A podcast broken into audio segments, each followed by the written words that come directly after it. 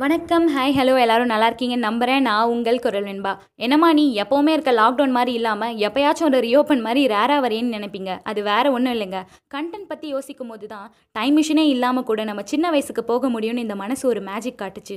எவ்வளோ அழகான ஆரவாரமான அமைதியான ஆழமான உணர்வுகள் கலந்தது நம்ம சைல்ட்ஹுட் சம்மர் ஹாலிடேஸ் கரெக்டாக சொல்லி வச்ச மாதிரி எல்லா ஸ்கூல்லையும் ஒன்று சோஷியல் எக்ஸாம் இல்லை மாரல் எக்ஸாம் வைப்பாங்க. அந்த எக்ஸாம் அல்ல ஆன்சர் ஷீட்டை பார்த்ததை விட வால் கிளாக்கையும் அந்த ஆல் சூப்பர்வைசரோட வாட்ச் தாங்க பார்த்துட்டு இருப்போம் எப்படா டுவெல் தேர்ட்டி ஆகும்னு. அப்போ கேட்குற பெல்ஸ் வந்தாங்க நமக்கெல்லாம் ஃபேவரட் பிஜிஎம் ஒரு வழியாக எக்ஸாம் பேப்பரை கொடுத்துட்டு பெஸ்ட் ஃப்ரெண்ட்ஸ் கூட லஞ்ச் சாப்பிடும்போது நான் எங்கள் பாட்டி வீட்டுக்கு போகிறேன் நம்ம சொல்ல நானும் என் சித்தி வீட்டுக்கு இல்லை மாமா வீட்டுக்கு போவேன் அவங்க சொல்ல லஞ்சை ஃபுல்லாக சாப்பிடாமலே மூடி வச்சுட்டு ஏதோ புரியாத குதூகலத்தோட வீட்டுக்கு போனால் அங்கே அப்பா அம்மா ரெண்டு பேரும் உங்கள் ஊருக்கா எங்கள் ஊருக்கான்னு விவாதம் மேட மாதிரி ஆர்கியூ பண்ணிட்டு இருப்பாங்க அவங்க பேசி முடிக்கிறதுக்குள்ள நம்ம ஏரியா ஃப்ரெண்ட்ஸ் கூட ஒரு மீட்டிங்கை போட்டுட்டு வருவோம்னு நமக்குன்னு இருக்க அந்த அஞ்சாறு ஃப்ரெண்ட்ஸ் கிட்ட போய் எங்கள் தாத்தா இது தருவார் அது தருவாருன்னு மாற்றி மாற்றி பேச ஒருத்தன் இல்லை ஒருத்தி மட்டும் மியூட் மோட்லேயே இருப்பாங்க.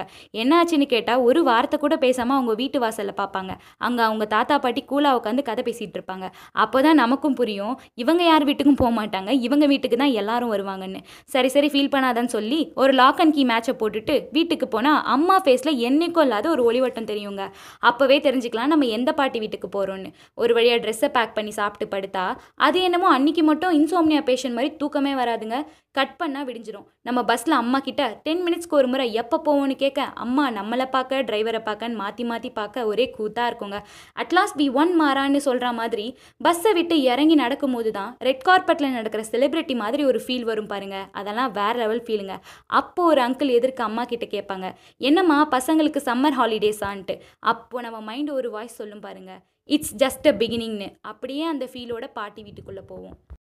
என்னதான் ஆயா அவ்வா அம்மச்சி பாட்டி அப்பத்தான்னு வார்த்தைகள் வேற இருந்தாலும் எமோஷன் ஒன்று தானே சார் அந்த எமோஷனோட ஒரு வார்த்தை பாட்டின்னு கூப்பிட்டா போதும். செல்லம் வந்துட்டியான்னு ஒரு குரல் கேட்கும் திரும்பி பார்த்தா நரம்பு தெரியிற நம்ம பாட்டி தாத்தா கைக்கு நடுவில் நம்ம இருப்போம். அந்த செகண்ட்லேருந்து நம்ம தாங்க விஐபி நமக்கு பிடிச்ச ரவா லட்டு குழிப்பணியாரம் முறுக்கு ஓட்டாடன் டெய்லி ஒரு ஸ்பெஷல் ஐட்டம் செய்வாங்க. நம்ம மாமா பசங்க சித்தி பசங்க பெரியம்மா பசங்கன்னு அடுத்தடுத்த நாள் எல்லாரும் அட்டண்டன்ஸ் போட பாட்டியும் தாத்தாவும் வேர்ல்ட் கப்பே வின் பண்ண மாதிரி சந்தோஷமாக இருப்பாங்க. தினமும் ஒன்றா சேர்ந்து சாப்பிட்டு குலதெய்வம் கோயிலுக்கு போயிட்டு அம்மாவோட சின்ன வயசு ஃபோட்டோ பார்த்து தாத்தா கூட ஊர் சுற்றிட்டு மொட்டை மாடியில் ராஜாராணி விளையாடிட்டே தூங்கிடுவாங்க. அது என்னமோ செலக்டிவ் அம்னிஷா மாதிரி. அந்த ஒரு மாதம் மட்டும் டிவி அப்பா அம்மா ஸ்கூலு ஏன்? நம்ம ஃபேவரட் பவர் ரேஞ்சர் வாட்சை கூட மறந்துடுவோங்க நம்ம கசின்ஸோட ஒன்றா சேர்ந்து லூடோ விளையாடினது. சாரி சாரி தாயபாஸ் விளையாடினதெல்லாம் இப்போ நினச்சா கூட பசுமையாக இருக்குங்க.